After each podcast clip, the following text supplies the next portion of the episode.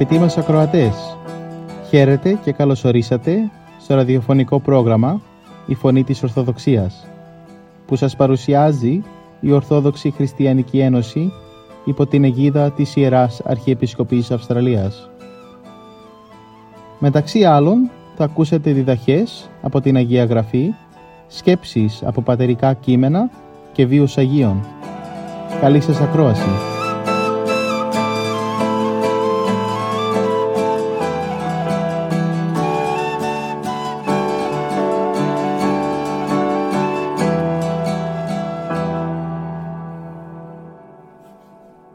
Στην σημερινή μας εκπομπή θα μας μιλήσει ο ιατρός Ιωάννης Δημητρίου για το Καταμανθέο Ευαγγελίου, κεφάλαιο 14, στίχη 14 έως 22, μοιράζοντας κάποιες σκέψεις για το χορτασμό των πέντε χιλιάδων.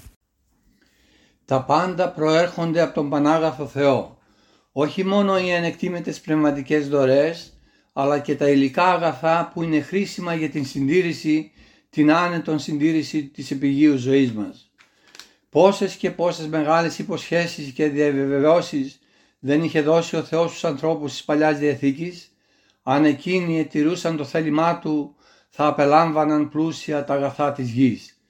Και ειδού ότι ο σαρκωθής Θεός, ο Κύριος ημών Ιησούς Χριστός, προσφέρει το φως της διδασκαλίας Του, την ποθητήν λύτρωσιν, αλλά δεν αδιαφορεί και για τις υλικές ανάγκες των ανθρώπων. Εκεί, στην απέναντι από την Καπερναούμ παραλία της Γενισαρέτ, όπου ο Κύριος είχε αποσυρθεί για λίγη ανάπαυση και πολύ προσευχή, έτρεξαν από τα διάφορα μέρη να τον συναντήσουν χιλιάδες άνδρες και γυναικόπαιδα. Οι άνδρες μόνον έφθαναν τις πέντε χιλιάδες. Πολλοί από αυτούς έφεραν μαζί τους και τους ασθενείς των οικείους ή συγγενείς για να τους θεραπεύσει ο Κύριος. Ήξεραν καλά την αγάπη του και την εσπλαχνία όπως επίσης και την παντοδύναμον εξουσία του. Και πράγματι ο Πανάγαθος Κύριος εσπλαχνίστηκε επ' αυτής και εθεράπευσε τους αρρώστους αυτών. Δεν είναι το καθόλου μικρά η δωρεά αυτή ή το, το ένα πολύτιμο αγαθό που αναφέρεται στο σώμα. Το άλλο ή το πνευματικό και το τρίτο υλικών πάλι. Διότι μετά την θεραπεία των ασθενών ήρχισε ο Κύριος να ομιλεί προς τα πλήθη. Ήταν τόσο ελκυστικά όσα τους έλεγε, τόσο παρήγορα και χαροπιά, είχαν τόση χάρη και φως Θεού, ώστε τα πλήθη συνειρπάστησαν από την δασκαλία. Ήρθε το μεσημέρι, έφτασε το απόγευμα και τα πλήθη έμεναν εκεί προσιλωμένα προς Αυτόν. Εκρέμοντα από το στόμα Του, εξέχασαν εντελώς την πείνα τους όταν πλέον ο ήλιος έκλεινε προς τη δύση, οι μαθητές πλησίασαν ευλαβώς τον Κύριον και του είπαν «Έρημος εστίν ο τόπος και η ώρα ήδη παρήλθεν. Απόλυσον τους όχλους ή να απελθόντες εις ασκόμας αγοράσους είναι αυτής βρώματα». Και ο Κύριος απήντησε «Δεν υπάρχει καμία ανάγκη να πάνε στα γύρω χωριά για να αγοράσουν τροφές. Να τους δώσετε εσείς να φάγουν». Οι μαθητές εκοίταξαν τον διδάσκαλο με απορία πώς και με τι θα μπορούσαν αυτοί να χορτάσουν τα πολυάριθμα εκείνα πλήθη. Ένας μάλιστα από αυτούς ο Φίλιππος είπε ότι κι αν είχαν 200 δινάρια ένα σεβαστό χρηματικό ποσό με τα σημερινά δεδομένα για να αγοράσουν ψωμί, πάλι ένα μικρό κομμάτι ψωμί θα έπεφτε στον καθένα. Ο Κύριος ήξερε βέβαια τι επρόκειτο να κάνει, αλλά ήθελε να διδάξει στους μαθητάς και όλους τους πιστούς ότι πρέπει να κάνει ο καθένας ό,τι μπορεί για να χορτάσει τους πεινασμένους. Αν έχει πολλά, να δώσει πολλά. Αν έχει ο λίγα, να δώσει κάτι από αυτά τα λίγα. Γι' αυτό και ο Κύριος ρώτησε τους μαθητάς πόσους άρτους έχουν εκεί μαζί των. Εκείνοι απήντησαν ότι έχουν πέντε άρτους και δύο ψάρια, αλλά προσέθεσαν τι μπορούν να κάνουν αυτά εις τα τόσα πλήθη; Ο Κύριος τους συνέστησε να διαθέσουν αυτά για τα πεινώντα πλήθη. Φέρετε τα εδώ, τους είπε, και εκείνοι τα έδωσαν με όλη το την προθυμία, αλλά και με κάποια περιέργεια. Και είδαν τότε τον Κύριο να ευλογεί τους πέντε άρτους και τους δύο ηχθείς, να τους πληθύνει, να τους πολλαπλασιάζει, να κάνει σωρούς, να δίδει προς τους μαθητάς, εκείνοι να τα δίδουν συνεχώς προς τα πλήθη και τα τρόφιμα να είναι ανεξάντλητα. Έφαγαν όλοι, εχόρτασαν με το παραπάνω και περίζευσαν δώδεκα κοφίνια. Μαθητέ και λαός έμειναν έκπληκτοι εμπρός στο θαύμα αυτό και εκ των πραγμάτων εδιδάχθησαν ότι ο Πανάγαθος Θεός προνοεί, φροντίζει και παρέχει στον άνθρωπο όχι μόνο τα πνευματικά αγαθά αλλά και όσα του χρειάζονται για τη, συντηρησή, για τη συντήρησή του αρκεί αυτός να είναι πιστός και υπάκος στον Κύριο. Οι μαθητέ επήραν και ένα άλλο ειδικότερο μάθημα, να είναι πρόθυμοι ώστε με αγάπη να προσφέρουν προς τους άλλους αυτά που έχουν και με προθυμία να τους εξυπηρετούν. Και το δίδαγμα αυτό της ενεργούς και πρακτικής φιλανθρωπίας είναι χρησιμότατο αγαπητοί μου για όλους μας. Δεν αρκεί να αισθανόμεθα απλώς μία εσπλαχνία για τους στερουμένους, να συγκινούμεθα από τις ταλαιπωρίες αυτών που πάσχουν. Πρέπει να μεταβάλουμε αυτά τα ωραία πράγματι, πράγματι αισθήματα σε έργα, να προσφέρουμε ό,τι μπορούμε, όχι μόνο από το περίσσευμά μας, αλλά και από το ειστέρημά μας. Ας μην φοβηθούμε ότι θα στερηθούμε ή θα πεινάσουμε. Ο Θεός της αγάπης μπορεί με χίλιους δυο τρόπους να μας ανταποδώσει με το παραπάνω αυτό, αυτό που εδώσαμε. Ο Μέγας Βασίλειος σε ένα λόγο του τον οποίον είπε σε περίοδο λοιμού ομίλησε προς τους στοχούς εις τους οποίους είπε μεταξύ άλλων «Θα είπεις ότι είσαι φτωχός, εξάπαντος υπάρχει κι άλλος φτωχότερος από σένα. Αν έχεις ο λίγον, μη διστάσεις κι από αυτό να δώσεις. Μη προτιμήσεις το δικό σου συμφέρον εμπρός στο κοινών κίνδυνων. Κι αν υποτεθεί ότι η τροφή σου έχει ολιγοστεύσει τόσον ώστε να περιοριστεί σε ένα μόνον άρτο, έλθει δε στην θύρα σου ο φτωχός και σου ζητήσει, φέρε από τον τουλάπι σου τον ένα αυτόν άρτον, κράτησέ τον στα χέρια σου, ύψωσε, ύψωσέ τον προς τον Θεό και είπε, Κύριε όπως βλέπεις ένα μόνον άρτο έχομεν και ο κίνδυνος της πείνας είναι φανερός. Εγώ όμως προτιμώ να εκτελέσω την εντολή σου παρά να κοιτάξω το συμφέρον μου. Γι' αυτό από το λίγον τούτο δίδω στο πεινώντα αδερφό. Εάν έτσι είπες και πράξεις, αυτός ο άρτος τον οποίο δίδεις από το στέρημά σου γίνεται σπόρος γεωργίας. Γεννά άφθονων καρπών γίνεται προκαταβολή της τροφής που θα λάβεις και αίτιος του ελέους που θα έβρεις από τον Θεό. Δάνεις εσύ ο φτωχός και άπορος τον πλούσιο Θεόν. Αν έτσι σκεφτόμαθα και πράταμε όλοι, δεν θα υπήρχαν φτωχοί και στερούμενοι. Θα επέρναμε εμείς από τον Θεό και θα εδίδαμε προς χάρη του Θεού εις τους αδελφούς μας. Θα γίνεται μια ευλογημένη δοσοληψία μεταξύ Θεού και ανθρώπων. Σαν χριστιανοί όλοι μας αγαπητοί μου έχουμε μια μεγάλη, μια υψηλή κλίση και αποστολή να ομολογούμε την πίστη μας για να ανοίγουμε και εις άλλους τον δρόμο της σωτηρίας και να εκδηλώνουμε την αγάπη μας με τα τίμια έργα της αγνής φιλανθρωπίας για να ανακουφίζουμε τον πόνο των αδερφών μας. Αλλά ταπεινά, ευλαβικά, χωρίς αξιώσεις και ανταποδόσεις, χωρίς ρεκλάμες και επιδείξεις.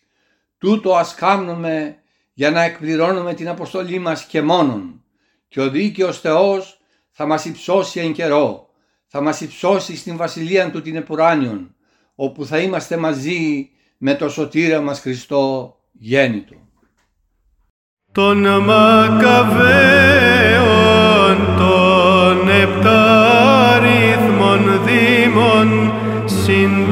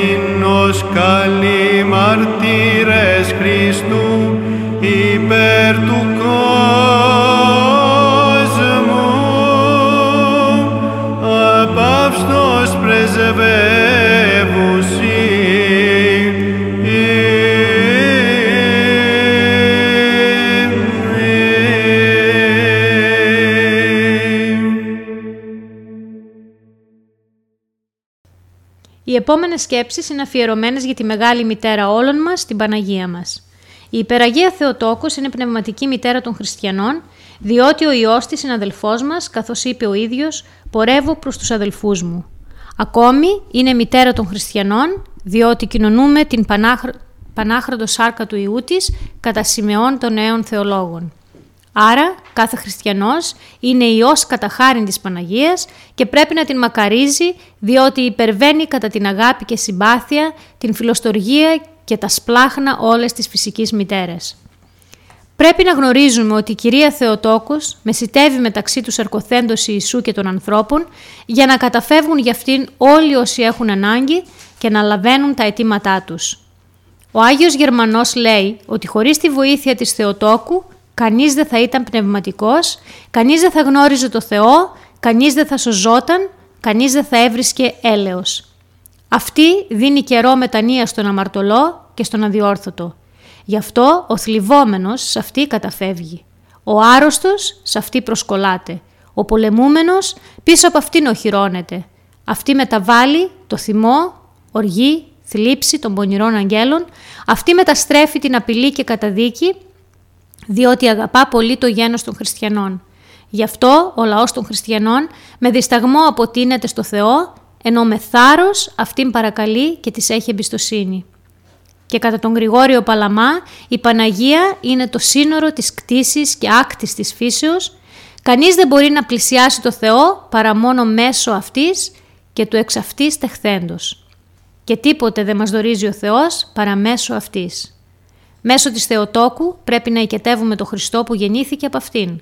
Καθώς, δια της παραβάσεως του Αδάμ, το ανθρώπινο γένος αμάρτησε στο Θεό και Πατέρα και συμφιλιώθηκε με Αυτόν μέσω του Κυρίου μας Ιησού Χριστού.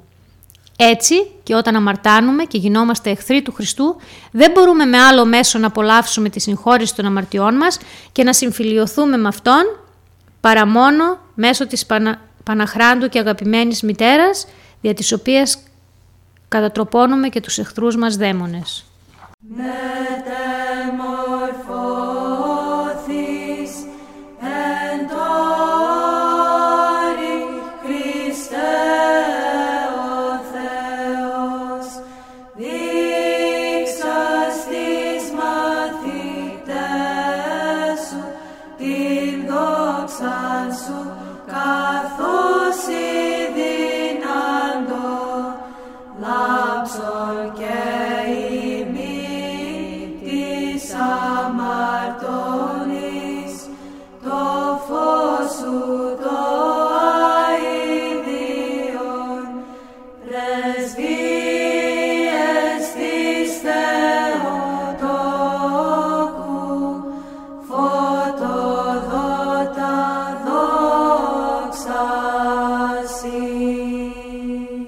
Η Εκκλησία μας τιμά τη μεταμόρφωση του Σωτήρος Ιησού Χριστού. Στο πρόγραμμά μας σήμερα θα αφιερώσουμε λίγες σκέψεις για αυτή τη μεγάλη εορτή. Κατά την διήγηση των Ευαγγελιστών, ο Κύριος μας Ιησούς Χριστός πήρε από τους μαθητές τον Πέτρο, τον Ιωάννη και τον Ιάκωβο και ανέβηκε στο όρος Σταβόρ για να προσευχηθεί. Οι τρεις μαθητές του, όπως ήταν κουρασμένοι από την δύσκολη ανάβαση στο Θαβόρ, και ενώ κάθισαν να ξεκουραστούν, έπεσαν σε βαθύ ύπνο. Όταν όμως ξύπνησαν, αντίκρισαν απροσδόκητο και εξαίσιο θέαμα. Το πρόσωπο του Κυρίου άστραφτε σαν τον ήλιο και τα φορέματά του ήταν λευκά σαν το φως. Τον περιστήχιζαν δε και συνομιλούσαν μαζί του δύο άντρες, ο Μωυσής και ο Ηλίας. Αφού οι μαθητές συνήλθαν κάπως από την έκπληξη, ο πάντα ενθουσιώδης Πέτρος, θέλοντας να διατηρηθεί αυτή την Αγία Μέθη που προκαλούσε η ακτινοβολία του Κυρίου, οικητευτικά είπε να στήσουν τρεις σκηνές, μία για τον Κύριο, μία για τον Μωυσή και μία για τον Ηλία. Πριν προλάβει όμως να τελειώσει την φράση του, ήλθε σύννεφο που τους σκέπασε από μέσα από αυτό και μέσα από αυτό ακούστηκε φωνή που έλεγε «Ούτως έστειν ο Υιός μου αγαπητός, αυτό ακούεται». Δηλαδή, αυτός είναι ο Υιός μου αγαπητός που τον έστειλε για να σωθεί ο κόσμος. Αυτόν ακούτε. Οφείλουμε λοιπόν κι εμείς όχι μόνο τον ακούμε, αλλά και να τον υπακούμε. Σε οποιοδήποτε δρόμο μας φέρει, είμαστε υποχρεωμένοι να πειθαρχούμε. Από την μνήμη των Αγίων Στις 4 Αυγούστου η Εκκλησία μας τιμά την μνήμη της Οσίας Ευδοκίας. Στο πρόγραμμά μας σήμερα θα αφιερώσουμε μερικές σκέψεις από τη ζωή της. Η Οσία Ευδοκία καταγόταν από τα μέρη της Ανατολής. Σε μια όμως εκστρατεία τους, οι Πέρσες εχμαλώτησαν και αυτοί και τη μετέφεραν στην Περσία. Εκεί υποχρεώθηκε να υπηρετεί την οικογένεια ενός αξιωματικού.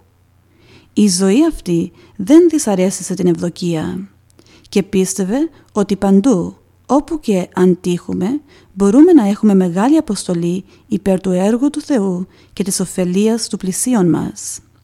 Έτσι, ευπηθής, πρόθυμη και διακριτική καθώς ήταν, αλλά και με πολλή φρόνηση και λεπτότητα, κατάφερε αυτή η εχμάλωτη να εχμαλωτήσει τους κυρίους της. Την αγάπησαν όλοι οι χριστιανοί. Κατόπιν, με πυρήνα το σπίτι του αξιωματικού, κατάφεραν να εκχριστιανίσουν πολλές Περσίδες και Πέρσες. Τα γεγονότα όμως αυτά έφτασαν στα αυτιά των αρχόντων, που, εξοργισμένοι, συνέλαβαν την Ευδοκία και τη μαστίγωσαν αλίπητα. Έτσι, πληγωμένοι, την έριξαν στη φυλακή. Αλλά μετά δύο μήνες την έβγαλαν, έσκισαν τις σάρκες της με ακανθωτά ραβδιά, τρύπησαν το σώμα της με μητερά καλάμια και κατόπιν έσφιξαν τόσο το σώμα της με σκηνιά, ώστε πολλά κόκαλά της έσπασαν. Αλλά επειδή η Ευδοκία με γενναίο φρόνημα εξακολουθούσε να ομολογεί τον Χριστό, την αποκεφάλισαν, παίρνοντας έτσι το αμάραντο στεφάνι του μαρτυρίου.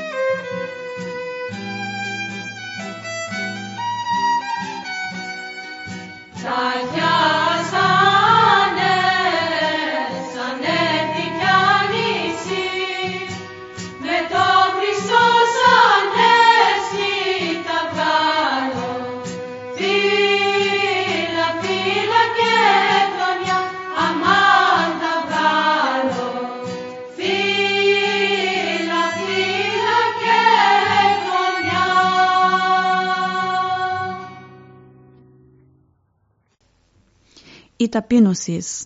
Η ταπείνωσης είναι μία από τις σημαντικότερες αρετές που χρειάζεται να καλλιεργήσει κάθε χριστιανός. Ας ακούσουμε μερικές πατρικές συμβουλές από τον Άγιο Δημήτριο του Ρόστοφ. Οικέτευε ακατάπαυστα τον Κύριο να σ' αξιώσει να ανταποκριθείς στο θείο καλεσμά Του. Δεύτε προς με πάντες οικοποιώντες και περιφορτισμένοι, καγώ αναπαύσω ημάς. Άρατε το ζυγόν μου εφημάς και μάθετε απ' εμού ότι πράω σημεί και ταπεινώ στην καρδία και ευρύσετε ανάπαυση τες ψυχές ημών.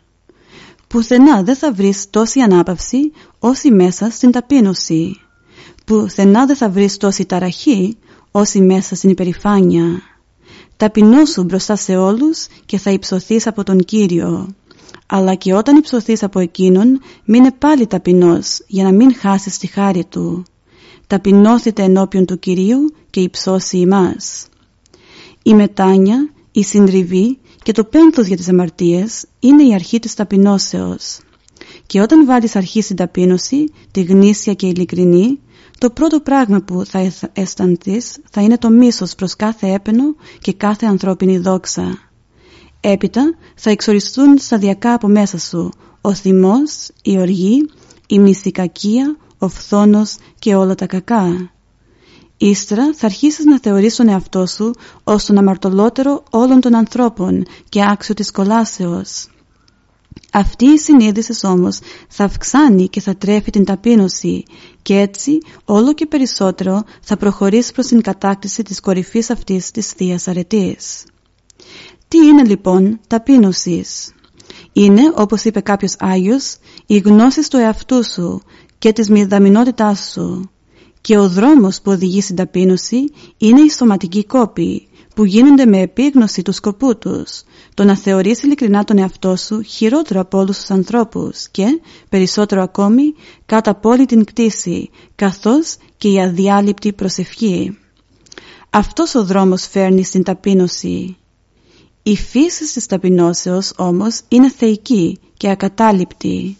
Γι' αυτό και κανείς δεν μπορεί να σε διδάξει με λόγια το πώς δημιουργείται και αναπτύσσεται στην ψυχή, αν δεν το διδαχτείς νοερά από τον Κύριο και από την πείρα του πνευματικού αγώνου σου.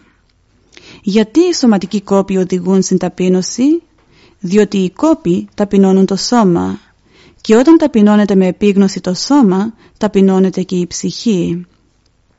Γιατί το να θεωρεί κανείς τον εαυτό του κάτω από όλη την κτήση οδηγεί στην ταπείνωση; Διότι όταν τοποθετήσεις εσωτερικά έτσι, είναι αδύνατο να θεωρήσεις τον εαυτό σου καλύτερο από τον αδελφό σου ή να υπερηφανευτείς για κάτι ή να κατακρίνεις ή να εξοσθενώσεις κάποιον.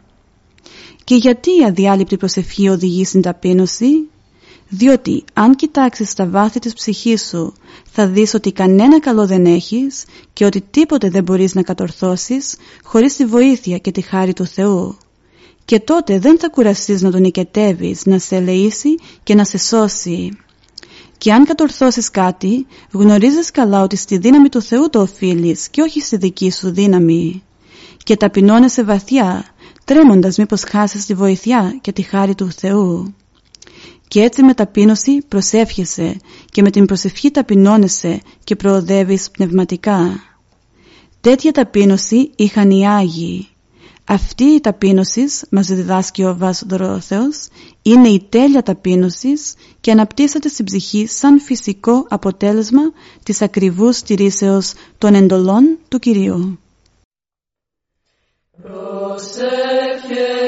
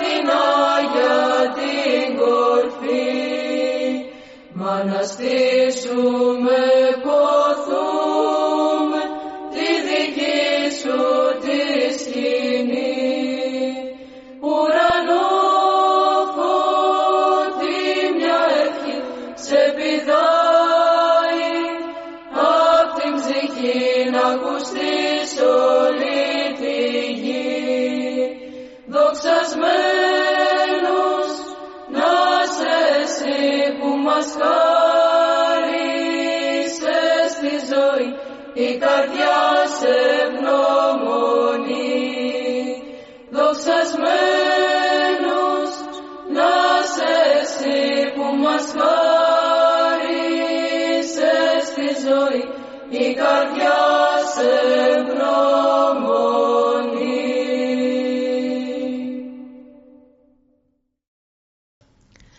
Πότε θα δεχθείς τον εαυτό σου όπως είναι; Πολλοί εσωτερικά υποφέρουν, στεναχωριούνται, γιατί ποδε- ποτέ δεν δέχτηκαν τον εαυτό τους με τους περιορισμούς του και τις ικανότητές του. Ίσως δεν έχεις πολύ καλή υγεία, ούτε μεγάλη μόρφωση. Δεν κατόρθωσες να προοδεύσεις πολύ στη δουλειά σου. Δεν έγινες πλούσιος. Δεν απέκτησες φήμη. Δεν μπορείς μερικές φορές να συμφιλιωθείς με την κατάστασή σου και συνεχώς βασανίζεσαι με τις σκέψεις. Αν είχα καλή υγεία, θα έκανα το ένα και το άλλο. Φυσικά, ο τάδε κάνει αυτό ή εκείνο. Αν είχα εγώ τη μόρφωσή του, τα πλούτη του, θα βλέπατε τι θα έφτιαχνα. Αν, αν, αν. Και στη φωνή σου εκδηλώνεται κάποια αγανάκτηση και μνησικακία εναντίον των άλλων. Εναντίον της ζωής. Όσο δεν θα την έχεις πραγματικά αποδεχθεί τα όρια σου, τίποτα το στέρεο δεν θα μπορέσεις να κτίσεις, γιατί σπαταλάς τον καιρό σου επιθυμώντας μεγαλεία που βρίσκονται σε χέρια άλλων, χωρίς να αντιλαμβάνεσαι ότι κι εσύ κατέχεις εργαλεία διάφορα μεν, αλλά που και αυτά έχουν αξία, τονίζει ένας σύγχρονος διανοητής.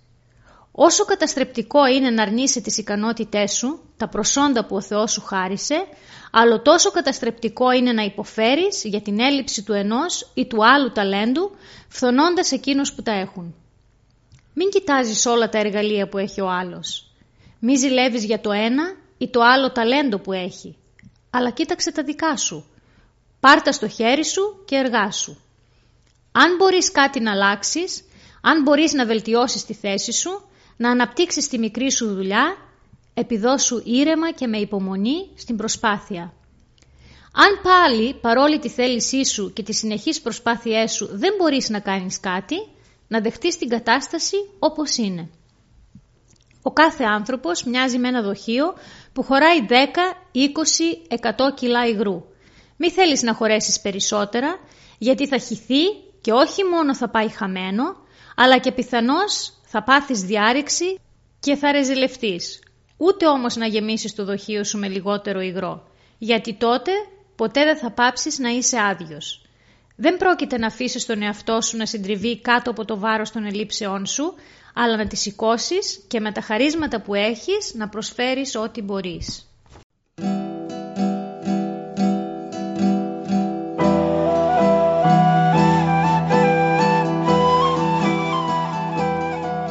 Και εδώ φτάσαμε στο τέλος του προγράμματος. Σας ευχαριστούμε για τη συντροφιά σας και θα είμαστε και πάλι κοντά σας την επόμενη εβδομάδα. Μπορείτε επίσης να μας παρακολουθήσετε στο Facebook, Spotify και στο YouTube κανάλι Greek Orthodox Christian Society Sydney. Αγαπητοί μας ακροατές, ο Θεός μαζί σας. Χαίρετε.